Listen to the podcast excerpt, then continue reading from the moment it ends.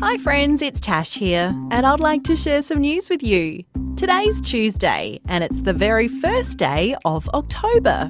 Let's travel to the northern coast of Australia to the Gulf of Carpentaria.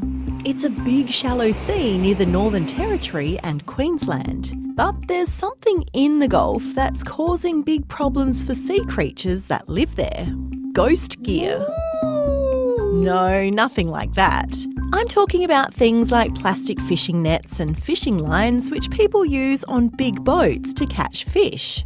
Sometimes this gear is lost or left behind in the ocean where it floats around.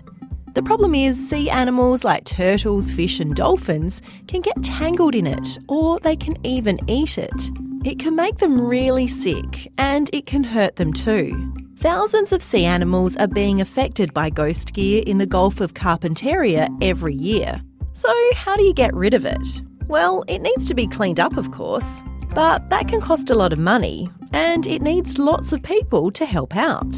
So, Australia's talking to other countries and working with scientists to find ways to do this. That way, our precious sea animals will be able to swim around safely in our ocean. And that's the end of news time for today on ABC Kids Listen. Let's catch up again tomorrow.